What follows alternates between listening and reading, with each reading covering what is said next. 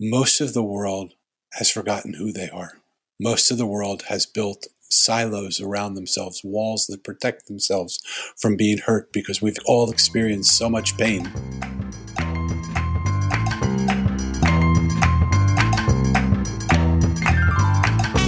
Hello, you lovely humans. Welcome to the Live Outrageously with Lady Grey podcast. I'm your hostess, Lady Grey, and I have had the great honor to interview a number of super inspiring world changers about how they live outrageously. So, we're going to share about how they push boundaries, they fight for change, and how they seriously shake up the status quo. Today, we are talking with visionary and author Daniel Bruce Levin about human connection, the search for heaven, and the outrageous power of listening to each other. Danny walked away from an opportunity to run a billion dollar business to hitchhike around the world. He studied in a seminary and left one day before becoming a rabbi. He has lived as a monk in a monastery for 10 years. He served as director of business development at Hay House and is a rare blend of businessman and mystic who sees what others do not see. He is the author of The Mosaic, a life changing fable that invites people to listen. And we are so lucky to have him here today. Welcome, welcome, welcome, Danny. Thank you so much, Lady Grey. So, I just got done with your book, The Mosaic, and we're going to talk about that in a little bit. But before we kind of dive into that, I would love to give you the opportunity. You have had a very outrageous journey. I certainly think that it's been outrageous. And I would love to give you the opportunity to tell us what you feel some of the highlights or the most important moments on that journey have been to you. Wow. You know, that's normally a pretty easy question to answer for most people, but my life has been a life of incredible highs and tumultuous lows. And so every single moment has been a turning point and a and an important part of my life. But let me see if I can sum it up as quickly as I can. The biggest turning point I think in my life if I look back was the death of my parents 2 years apart on the same day. My dad died when I was 13 and my mom when I was 15, 2 years apart on the same day at exactly the same time of day. They were completely connected to each other. That shook me to the core. I was a naive little kid, completely protected by the love of my parents. What I wanted to find was that feeling of unconditional love. So I asked the adults where my parents went, and they told me they went to this place called heaven. So I set out in search of the place called heaven. So for 45 years, I never realized that the reason I had come and gone to so many different things in my life is because that heaven I was looking for was not in the places I was. I had the chance to run a billion dollar corporation. It was being given to me by my uncle who said, I'm going to train you and make sure you can't fail but that wasn't the heaven I was looking for, so I walked away from it. I had the chance to work with a man who started organizational psychology. He said, I want you to be my protege, and I'm getting older, and when I leave, this will be yours to run. The whole of psychology before that was one on one, people to people. He said, We can do that for organizations, and we'll make a massive impact in the world. And I see you have the ability to do this. I mm-hmm. looked at him, and I, I had hair down to my waist. I said, There's nothing organizational about me. Look at me. like, how, how are you getting that picture from this image? Image. But I was short sighted and I was arrogant and I thought I knew more about the world than I did.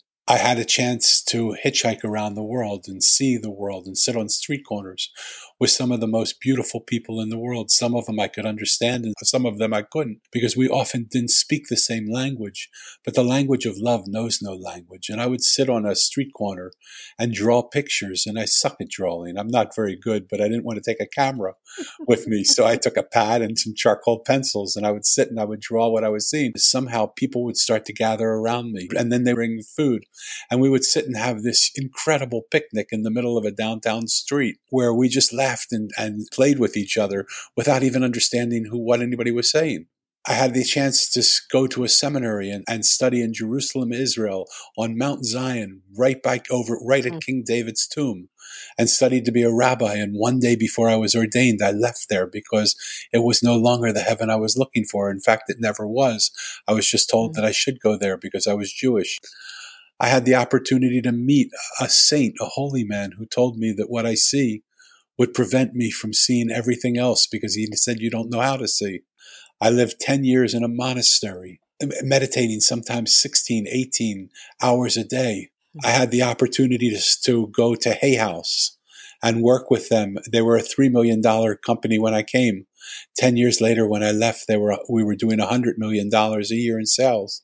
And I was the director of business development. We grew that company because we were a lot of beautiful, ordinary people coming together. And my definition of extraordinary is not people in capes and superpowers. It's when ordinary people come together with other ordinary people where we have extraordinaries. We create extraordinary things.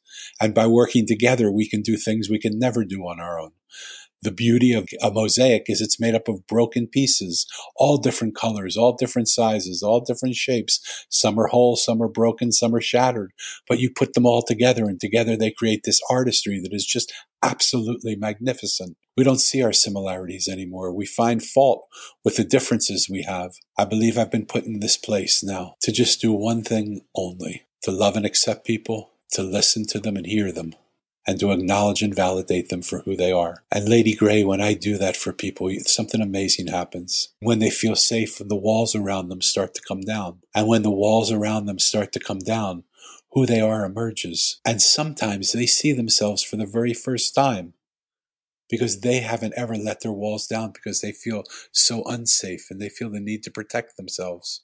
Oh, like I said, you have had an outrageous journey, and all of that has brought you to a place that I feel is so relevant. And we are so deeply in need of that message right now, globally. Yes. Not just our country, but globally.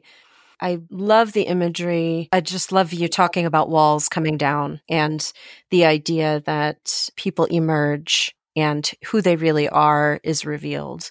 A lot of the work that I'm doing is helping people deconstruct those boxes, but beyond that, even just seeing out, just being able to see past the walls to possibility and to begin to explore the idea of those walls coming down at all. Love that. I think that love and acceptance and listening, all those things you mentioned, are the keys. And being connected to one another definitely allows people that safety. Yeah. So I'm super curious about your monastic journey and potentially any mentors or other individuals along the way that you feel like you had spiritually.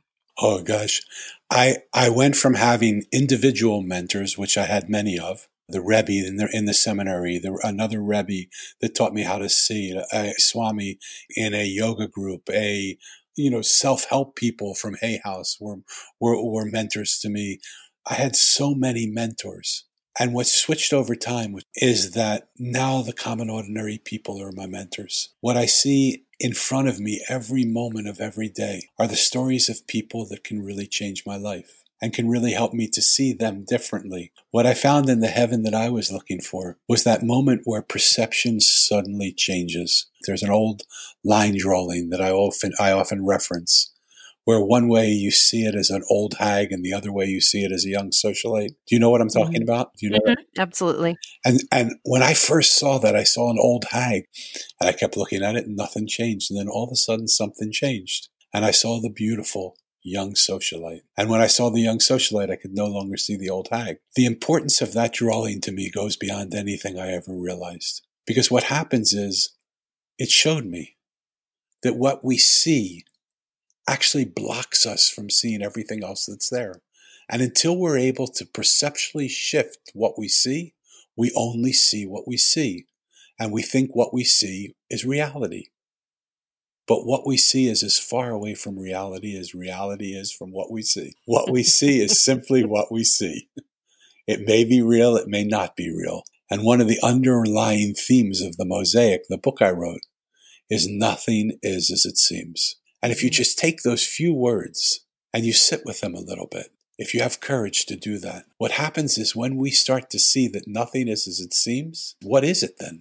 If it isn't what it seems, what's behind what we believe? And in my book, The Mosaic, when I realized that from sitting with numerous people, common, ordinary people that I met, and wondered why I was meeting these people, and I saw they were different, every single one of them. The longer I sat with them, the more I got to know them, were completely different than the person I sat down with. I looked over to my right and I saw a monk unzipping the sky, and he invited me into a parallel reality where I met the wise one who was the keeper of the mosaic. And he was arranging all the pieces of the mosaic for all the people that were parts of the mosaic, bringing them exactly the situations they need, putting the things that they wanted one connection piece away from them. So the pieces that surround us either prevent us and become a wall that doesn't let anybody in and doesn't let us out, or they become doorways to go into new realities where the rest of the mosaic becomes available to us in a moment. Things do not have to take a long time.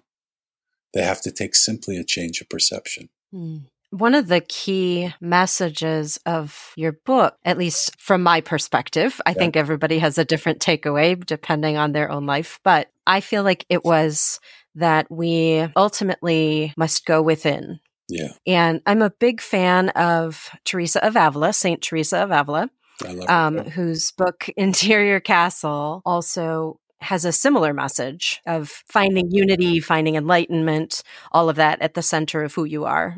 I'm curious, because of my own journey, how you came to maybe realize that clarity or enlightenment, however you want to phrase it, heaven was inside that concept of go within yeah. and not something external to find. Yeah. Well, I looked for it outside too. But again, the death of my parents changed my life. I was a little kid while while all my friends were out playing sports and chasing girls, which I did also, by the way.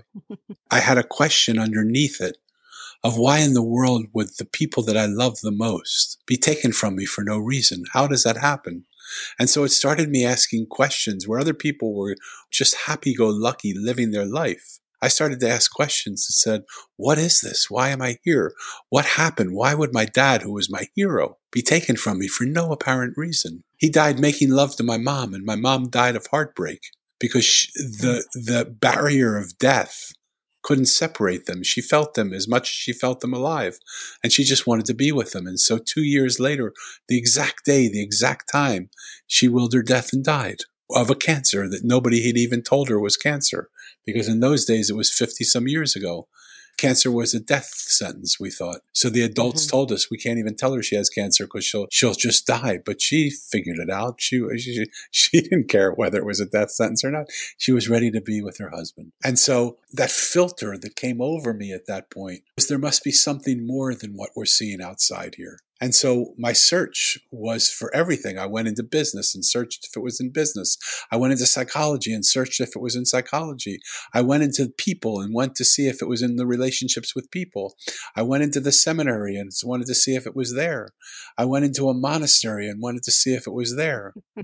right? I looked everywhere for it, but it was it was in all of those places and none of those places. And Four truth corners of the earth. yeah, exactly. right. And truth be told, what I realized only five years ago is if had I changed my perception, I would have seen it in every one of those places. But I didn't have that change of perception, so I didn't see it anywhere. And so I kept searching and searching and searching for it. And the only place that I felt my peace was in the process of meditation. So for the last 45 years, I've meditated every single day. And sometimes that was for 18 hours a day. Sometimes it was for 10 seconds. But I haven't missed a day. Every day I make contact to the touch point inside of me, that place. Like the first part of listening, we can listen to other people without listening to ourselves. But why steal ourselves the pleasure of healing that soft, gentle voice that is our own inner voice. Most of us spend so much time filling ourselves up with noise that we right. don't give that voice a chance to be heard. And when you give that voice a chance to be heard, amazing things happen. Because you mentioned St. Teresa of Avila, can I tell you a little story of her? Please. You might know this story. At a certain point, she was going through a lot of suffering and she prayed, and lo and behold, Jesus came to her and he said, What what's so important, Saint Teresa? What do you want to know? And she said, I want to know why you make people suffer like this. Like I love you. I've given my whole life to you. Why do you cause me so much suffering? And he said, Ah, Teresa, I do that to all my close friends. And she, without missing a beat, said, No wonder you have so few, my lord. Fully in character. Absolutely. Right, right. 100% Teresa. yep. she's so fascinatingly self-deprecating when she writes yeah, and yeah. and always well she's eh, a good eh, catholic after all so you know. Eh, well you know. Could be a good jew also for that matter though. There you go. that's it that's it. Uh, her work has definitely inspired me in many different phases of my life. Yeah. i keep coming back to her book and now i'm excited to add the mosaic to that very small pile. So kind of you to say that. To even be in the same lifetime of a mention mm-hmm. with Saint Teresa of Avila, but to have the name of my book mentioned in the same sentence, you have no idea how much honor and, and humility I feel to that. And I thank you so much for that. Like Interior Castle, I feel like there are parts of the book where you're definitely going to see yourself reflected back on the page and things will resonate. And probably at different points in your life, different sections of this work will also speak to you. So, this is not a book review, uh, really, but I do have so many things that are just front of mind because I've just finished reading this book. Please. You use the phrase the unbearable disappointment of duality. Yes. And I feel like there's a lot for me to kind of unpack there. I know you've mentioned a call to adventure and having a mystic perspective, I'll call it. Those concepts seem to kind of fight one another, one being sort of wild and free, and the other sort of contemplative and disciplined. And so I really would love to hear what you think the word adventure means. So I don't think they're contradictory at all, those two experiences, because the greatest adventure we could ever take is the one that goes inside the adventure of actually getting to know ourselves, the adventure of, of sitting through the courageous battles that we have to ensue, to actually allow ourselves to change the perspective of how we view this being that's called Danny Levin. For me, what happened is when Mo walked through the sky with the, with the monk and met the keeper of the mosaic, the wise one, the wise one gave him a tap on the forehead, and he wanted him to experience what the real of life was. Mo no longer knew which body he was in, or which persona he was occupying, or what time he was in, or what space he was in. He was one with everything. He was completely absorbed in the unity of all things. He woke up moments later on a street corner next to a street artist who was putting together pieces of mosaic. And the street artist asked Mo, when you come here and you see all this, what do you see?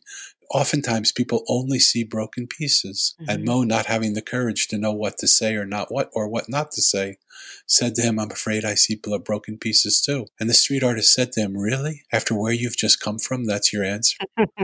Right. And we are all together. We are a completely beautiful mosaic. No pieces just a whole artwork. But it's our brokenness that makes us see that. And when I say that about the unbearable pain of duality. It's mm-hmm. because when you come from that place where you are completely connected to everything in the world, where nothing is separate from you, to come back into the place where there's good and bad, where there's right or wrong, where there's people that like you and people that hate you, where there are people that hurt you and people that love you, it's unbearable. It's absolutely unbearable because you know that's not the reality. You know the reality is that we are all the same. We are all connected. What you inhale, I exhale the next moment. Mm-hmm. So, anyway, I hope I answered your question. Uh, yes, absolutely. Taking that concept of connection, I think you spoke to this earlier this idea of listening to people and loving and accepting them. But I really feel like connection is the key. Yeah. What does that journey look like for people in today's society? Obviously, there's a journey of self, right? There's a self exploration and journeying inside. But how do we connect? Yeah. How do we restore that? Most people, if you were asking them what connection was without the preamble, would say what we're having right now is connection. And that's a beautiful connection, right? We feel close to one another. We're asking questions. We're talking openly and honestly to each other. But there's mm-hmm. stages that have to go on before this connection can happen. The first stage is a connection to self. Most of the world has forgotten who they are. Most of the world has built silos around themselves, walls that protect themselves from being hurt because we've all experienced so much pain. You know, there's only so many times that I can punch myself in the face before I put up something to stop my fist from hitting my face. right? And it isn't so much that you're going to punch me or hurt, hurt me. It's I do it to myself. I sabotage myself so often and put myself down so often and tell myself I'm not able to do simple things that I'm able to do all the time. I live in fear so often of not getting it right or doing it wrong. I've built these walls, and because I don't know if I'm going to punch myself in the face or in the chest or in the groin or in the knees or in the feet, my silo goes from head to toe all the way down. yep. Right? Yep. And and the distance that the silo is from me has to be so close that it actually stops my own assault on myself. So it's like millimeters from my body. We are people walking in silos that limit every capability we have to the space between them and the silo. So what's the way to get out of those silos? When I'm kind to myself and I promise myself I'm not going to hit myself, there's no need for me to put that wall up. So that wall comes crumbling down through kindness to self. So the first connection is connection to self. The first practice in that connection is to practice kindness. Does that make sense? Mm. Mm-hmm. Absolutely. Okay. Suddenly, when my walls come down, I go, "Whoa! Look at this place out here! like, what the heck's going on?" My world grew from two centimeters to some distance, and I might look in the distance and I might go, "Oh my God! I'm there's there's Lady Gray. I'm scared to death of her because I don't know what she'll do to me." But there's distance there, and I also learned something else about the the the way this distance can work is through kindness I can melt some of those walls down. I'm living in a world that's much bigger than me. At first, I'm only concerned with myself. Now I have to have a connection to something bigger than self. So some people call that God, some people call that universe, some people call that the environment around us, some people call it their work. It doesn't matter what you call it. Suddenly you've grown your, your ability to connect from just yourself to something bigger than yourself. And in order to connect to something bigger than yourself, we need to have vulnerability. We need to know that we're in this with somebody, with something else. So many people think the world's against us and life is against us and we need to defend ourselves. If we defend ourselves, we're going to put up those walls again. But if we practice kindness and we believe in, in a benevolent force that's here to help us, then we become vulnerable and we allow that force to take control of our life or at least co-create our life with us. We might not be ready to give up complete control, but we're ready to open up ourselves to say, wow, there's something here that created all this. I wonder what they want. Mm-hmm. So the second connection is connection to source. And the practice of that is vulnerability. Once we're connected to self and source, then suddenly somewhere along the line we say, wow, now I know who I am. Now I see I'm a part of this whole big, larger scheme. So what the heck am I doing here anyway? like like what why me? What's my purpose here? Why was I brought into this big environment? What am I supposed to do? And so the third connection that happens is a connection to purpose. And all too often we're told we've come here to be copycats of somebody else. People say, well, this, you know, follow the, follow the leaders that are doing the things you want to do and do what they're doing and you'll have success like they have. Well, yeah, maybe you'll have financial success but guaranteed 100% you won't find fulfillment because you can't mm. find fulfillment being somebody else, living the world as somebody else because you can't be them. The only person you have a chance to be is ourselves. And throughout all of creation, if who we were was already done, God wouldn't have needed to create us. And because we're going to do what we're doing here, God will never create another one to do what we're doing. So don't you think it might be pretty important for us to get a sense of what we're doing here on this little spot in time? And the practice of connection to purpose is to do what you came here to do. Does make sense so far? I'm with you 100%. yes. Okay. It's when people are connected to purpose, when they're kind, when they're vulnerable, when they're connected to, when they do what they came here to do. Those are the people that Margaret Mead was talking about when she said throughout all of time, it's been a small group of people that have that have changed the course of humanity and civilization. It ha- doesn't take a lot of people. We, you need a small group of people, and the purpose of each person doesn't have to be the same. They just have to be committed to helping people serve their purpose.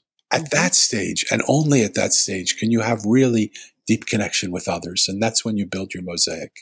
When you find those other pieces, they're not only like minded people, they're unlike minded people. We live in a world where we're scared to death of unlike minds now. We're so strong in this thought that we, we found our like minded community and we brag about it and, and, and revel in it.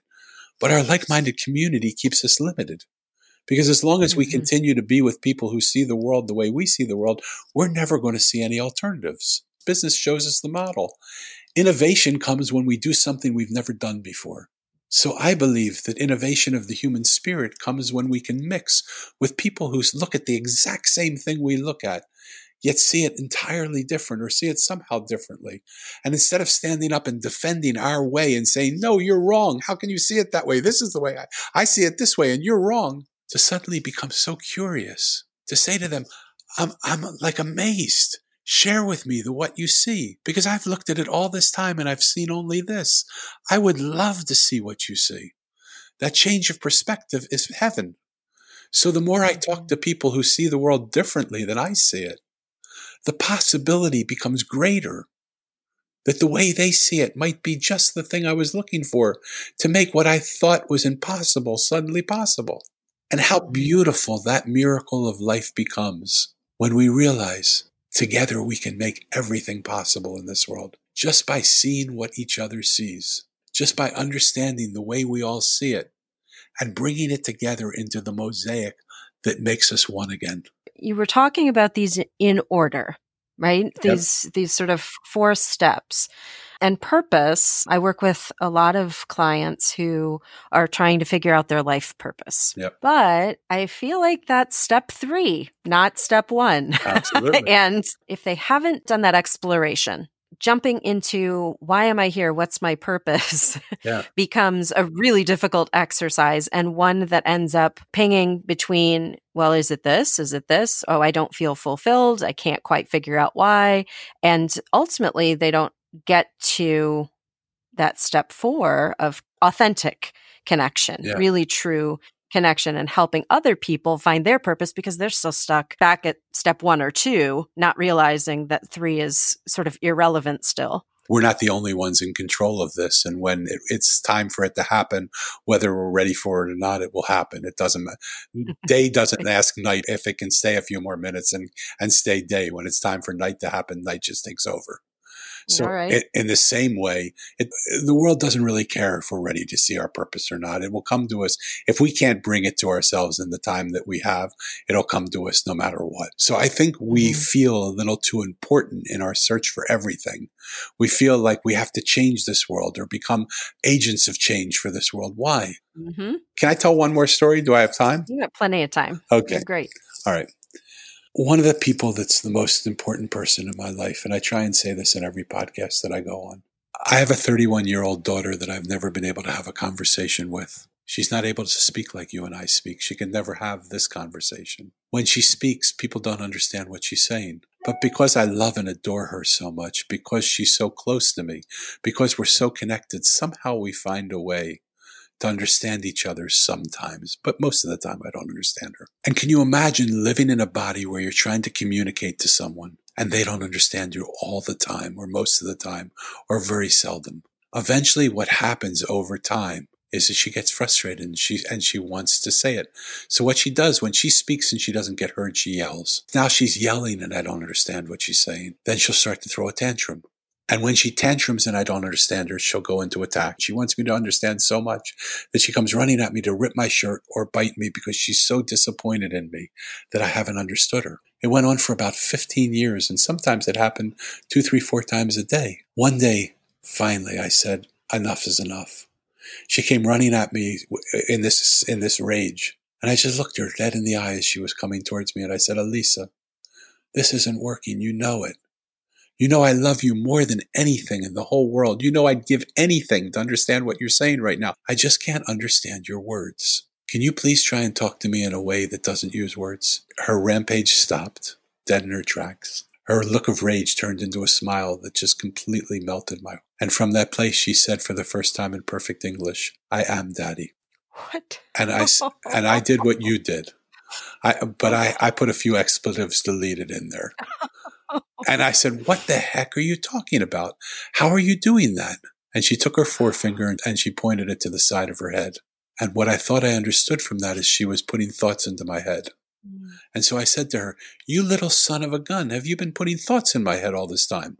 And she said, Yes, Daddy, and started to laugh, this uncontrollable, contagious laugh that caught me in that laugh as well. And suddenly we were laughing a contagious, uncontrollable laugh for 15 or 20 minutes.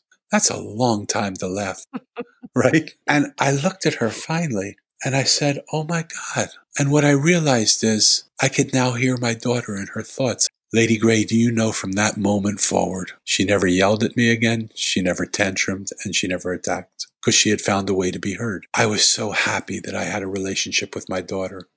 That could have easily been the end of the story, but I got greedy. I wondered if the way of my daughter was the way of everybody, if it was the way of business, relationship, family, if government, medicine, our education system, our penal codes. And I started to look in every organization that I was working with. And I wanted to see do they follow the same formula they did? When people speak and they don't get heard, they yell. When they yell and they don't get heard, they create chaos. They try and disrupt the situation to make it almost impossible to function. And when they create chaos and they don't get heard, they attack. All you have to do for a clear case in point is look at our political system in America right now. You will see it acting out in front of your eyes in four part harmony with full orchestration. And I realized a 31 year old developmentally delayed kid held the secret because if we were to learn how to listen, you don't have to yell or scream or tantrum or attack. You know you've been heard. Being heard doesn't mean that I agree with you. I have the right to think whatever I think. But when you know I've heard you, when I know, when you know I still love and accept you, when I still acknowledge you for what you say and validate that that's what you believe, you may not agree with me, but you'll respect me and I'll respect you. And there have been dear friends of mine who I wouldn't be caught dead believing what they believe. And yet, if they were in harm's way, I would take a bullet for them because my love for them doesn't depend on what they believe. I love them because I love them. Diversity is what makes us better. Diversity is what allows us to see the world differently. Seeing the world differently is what makes the impossible possible. Why are we so afraid of something different? I feel like that was a mic drop moment. I'm just going to pause for a second. hmm. What's happening to I, you right now, actually? I would love to know what you're feeling right now. I'm just joyful that your daughter is in your life and that you're in hers and that that was the connection yeah. for you because I I understand not in the same way but I understand the difficulty the heartache the path mm-hmm. to getting to connection and understanding and still feeling just unbelievable love but that makes it all that much more frustrating on that path. One um, thousand percent. And and believe me, I've seen the other side of it, and I don't want to Pollyannish it by saying there's been that this has been so beautiful. But in those situations where the frustrations of just not being able to be heard, they showed me whether a person's developmentally delayed or not, the same things exist. When people mm-hmm. don't get heard, they end up blowing up buildings or shooting people in a Times Square or taking sides and fighting each other or standing in opposition to their brothers and sisters and mothers and fathers who ideologically believe differently than them politically. What are we crazy? What's happened to us? Like, let's just listen to each other. And it's part of why I want to create a revolution of listening. Do I have time to tell you one more story? Sure. One of the people that changed me the most, one of the people who redefined my purpose in my life, was a homeless man on the streets of San Diego. Somehow I felt drawn to just go up and talk to him. And when I came to him, he said, "No, no, no, this is not this is not okay. This is my corner. Please go away. You can't sit here. This is my corner. I don't have anything in life except this corner. Please leave me alone." And I said, "I'm sorry, my friend. I don't I want no harm for you. I want nothing from you. I just want to know about you. I want you to tell me who you are." He said, I don't want to tell you who I am. I have nothing. I, I, need to make money here. If I'm here talking to you, people won't give me money. I said, Well, how much money will you make in the next half an hour? He said, I make $5 a half an hour, $10 an hour, and I need to make that every hour. I, I, sit out here 17 hours a day, and I need to take care of other homeless people who don't have, who don't have the courage to do what I do. Mm. I said, okay. And I took the $50 bill out of my wallet and I gave it to him. And I said, will this at least get me half an hour? He said, you're strange. And then he said, what's so doggone important to you that you want to give me $50 for half an hour of my time? I said, nothing. I just want to get to know you, my friend. And we talked for a little bit. But finally, I looked at him and I said, Corey, you sit on this corner and watch thousands of people a day pass you. If you could congregate them in a room and say something to them, what would you say to them? What would you ask them? He said, Danny, I would like to ask them, to take 10 minutes out of the course of their life and just go up to someone they don't know and ask them how they're doing. And I said, Corey, out of all the things you could ask for, all the things you could say, that's beautiful, but why would you want that? He said, I want you to know how ashamed and embarrassed I am to be a homeless person. I have no idea how life turned on me that I got this way. But what makes me feel even worse is people